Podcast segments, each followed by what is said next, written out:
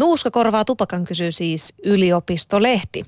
Norjalaismiehet pääsevät nuuskan avulla todennäköisemmin irti tupakasta kuin lääketieteellisillä nikotiinivalmisteilla. Norjan alkoholi- ja tupakka tupakkatutkimusinstituutin Karl Erik Lund on havainnut. Tyypilliset motiivit nuuskaamiseen ovat tupakoinnin vähentäminen ja lopetus, Lund sanoo.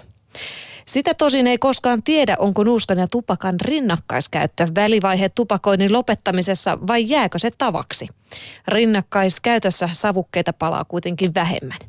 Lundilta kysyttiin, pitäisikö nuuskamyynnin olla Suomessa laillista, samoin kuin Norjassa.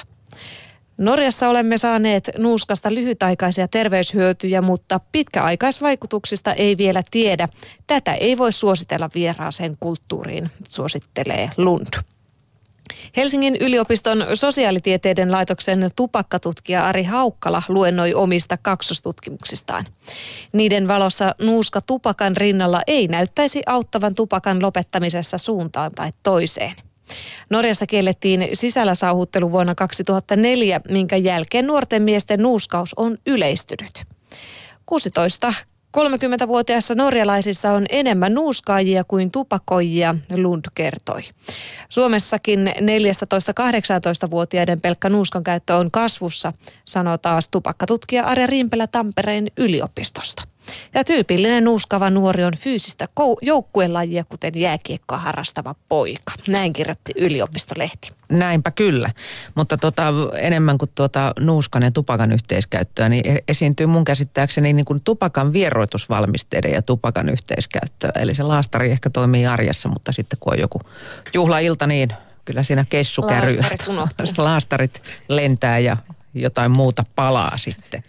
Tota, Tieteen Kuvalehden uusi numero on jälleen ilmestynyt ja siinä vertaillaan eri luonnonmullistuksissa 25 vuoden, anteeksi 20 viime vuoden aikana kuolleiden määrää.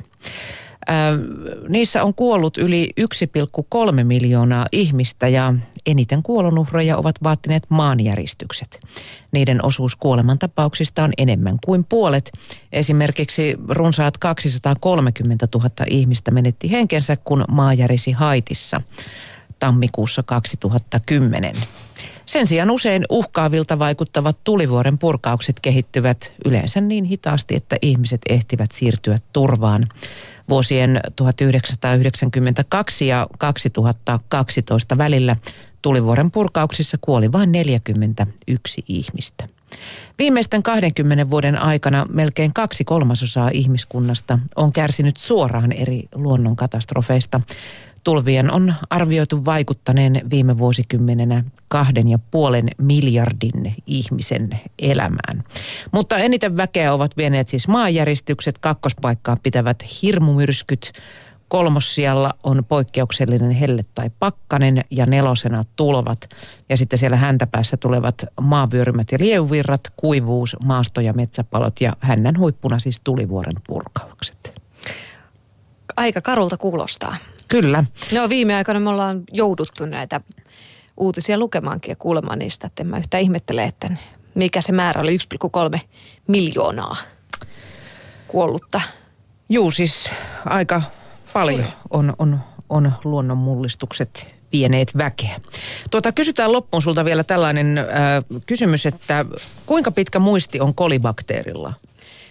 Kolibakteerin muisti on mun hyvän arvauksen mukaan 27 vuorokautta. Mm, kolibakteerin muisti on neljä sekuntia. No, tästä voidaan olla tyytyväisiä. Kyllä, nimittäin alkeellisen muistinsa ansiosta tuo pieneliö pystyy hahmottamaan tapahtumien ajallista järjestystä ja pitämään lukua elinympäristönsä parhaista ruokapaikoista. Tämä selvä. Ollappa joskus kolibakteeri.